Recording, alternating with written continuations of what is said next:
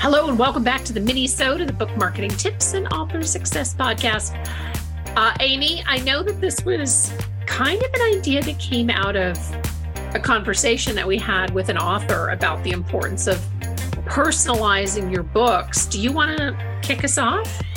Sure. This was something, and it, it, it was, it's kind of one of those things that is, uh, you know, if it was a snake, it would have bit me because we are huge fans of personalizing your books. We actually, you know, when we do Goodreads giveaways and things like that, we we proactively remind our authors to if you're sending print books especially to include a little note or a thank you or sign the book but we had an author recently ask if it was inappropriate to sign the book and personalize a book that she was sending to an influencer that requested a copy of it that was considering them for um, either an interview or a guest piece. I don't remember the, the particular opportunity, but either way, it kind of hit me. I was like, wow, you know, we don't actually proactively encourage authors to do that. And, and we totally think it's 100% allowed and a brilliant idea. But again, snake, you know, if it was a snake, it would have bit me. Like all the different ways that personalizing your book can actually benefit you when you're doing your marketing and your media outreach. Yeah.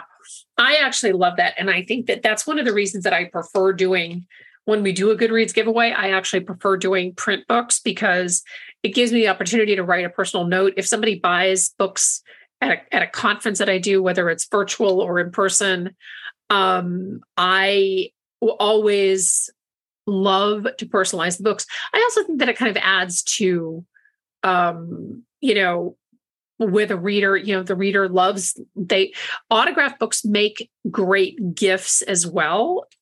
Not that you're going to send an autograph book to somebody and they're going to regift it to somebody else. That's not what I'm implying. But if somebody's buying a copy of your book, or if an influencer is uh, requested the book or a media person, it just adds that extra little bit of flair. So I always recommend personalizing books. And if the book is being sent from Amazon, you can always add a special little note card at no charge, unless you gift wrap, in which case Amazon charges you five dollars for gift wrapping.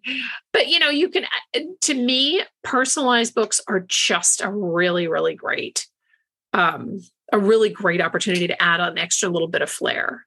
Yeah absolutely. And we used to get this question or pushback i think is better a lot more and it, it kind of subsided maybe just because people are a little more open to all the different ways that just getting yourself out there matters more than nitpicking the particulars.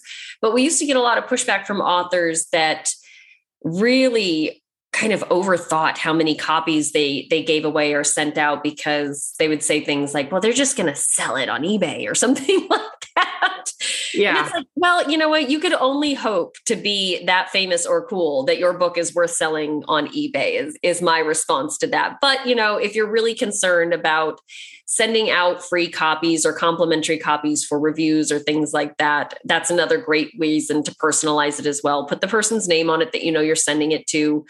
Write a note on there date it you know just just make it make it very particular to that individual that's supposed to be receiving it. And so there's a lot of different ways that this can benefit you. But definitely i think the most important aspect of it is the first impression that you get to make you know? Yeah. It looks thoughtful um and it just i don't know it just adds a little flair. It's really i would never send out a book requested by a blogger or anybody. Goodreads giveaways especially without personalizing because and you know it's a nice touch. And as you pointed out it does make it harder for those to wind up on uh, on ebay although that is a high quality problem to have. Right? Thank you so much for tuning into this mini sode and again we love your show ideas. Please send those over to us. We love reviews wherever you listen to podcasts. Thanks for listening. Bye bye